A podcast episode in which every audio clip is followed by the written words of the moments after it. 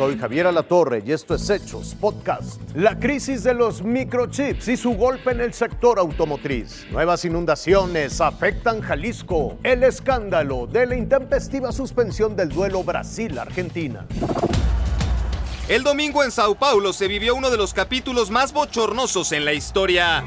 Brasil y Argentina se enfrentaban en las eliminatorias para el Mundial de Qatar, pero en el plantel argentino había cuatro futbolistas que eran buscados por las autoridades. Emiliano Martínez, Cristian Romero, Giovanni Lochelso y Emiliano Buendía. Corría el minuto 5 del primer tiempo cuando integrantes de la Agencia Nacional de Vigilancia Sanitaria de Brasil entraron a la cancha buscando deportar del país a esos cuatro jugadores. El motivo, dijeron mentiras sobre los países donde habían estado los últimos 14 días. Los cuatro futbolistas juegan en equipos de Inglaterra, país que está en la lista roja de Brasil por el COVID-19.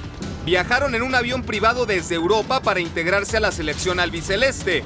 El problema es que para ingresar a Brasil tendrían que haber guardado 14 días de cuarentena, situación que no realizaron.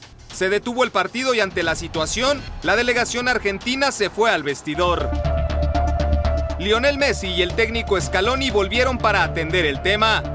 Argumentaban que todo estaba hablado entre las federaciones de Brasil, Argentina y Conmebol. El partido fue suspendido por los árbitros. La albiceleste, incluidos los cuatro jugadores involucrados, salió de Brasil por la noche en vuelo charter con destino a Buenos Aires. La FIFA, como responsable de la organización de la eliminatoria, anunció que la comisión disciplinaria analizará los hechos para determinar qué pasará con el partido. Todavía no hay fecha para conocer la resolución. Omar Villarreal, Azteca Deportes.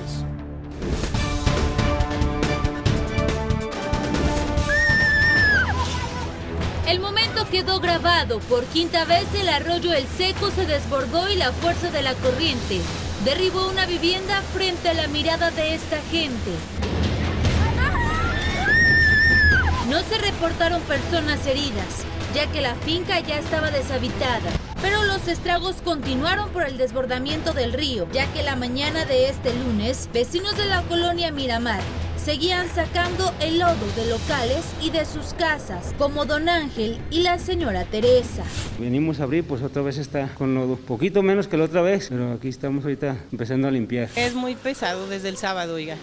Tenemos desde el sábado hasta hoy. Son cinco veces que hemos tenido crecientes importantes, sin embargo, después del 24 de julio, esta es la tormenta más importante. En total, más de 50 casas se han visto afectadas. De las cuales 18 son viviendas nuevas Las afectaciones son nuevamente en menaje, no tenemos ningún daño directo a personas. Tras la lluvia de hoy, bomberos de Zapopan permanecen en las zonas afectadas y monitorean el cauce del arroyo ante posibles crecientes en su nivel. Paulina Limón, Fuerza Informativa Azteca.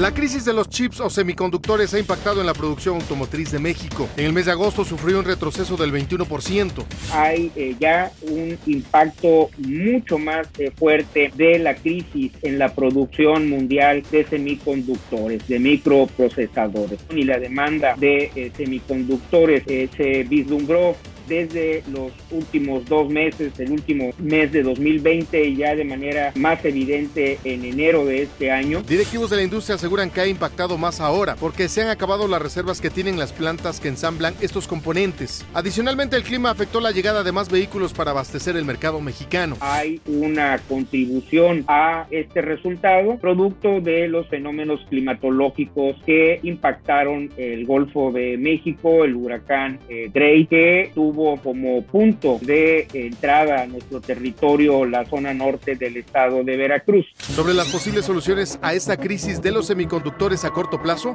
están la mayor producción de los países asiáticos, pero a largo plazo podría estar en la instalación de plantas que fabriquen estos insumos. El resultado de estas inversiones, digamos que no es una solución de corto plazo. El que se lleve a cabo la inversión, la construcción de las instalaciones y la puesta en marcha de, de estas eh, nuevas eh, instalaciones, pues en realidad puede llevarse hasta un par de años.